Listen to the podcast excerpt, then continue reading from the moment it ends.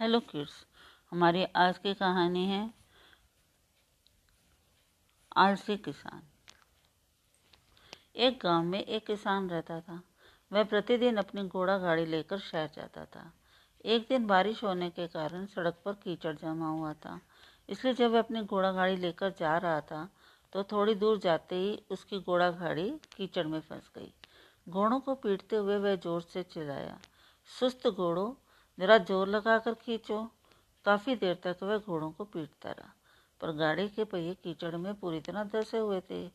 जब काफ़ी देर तक घोड़ा गाड़ी के पहिए मिट्टी से नहीं निकले तो वह उतरकर नीचे आया और भगवान को याद करके बोला, हे भगवान, मेरी मदद करो।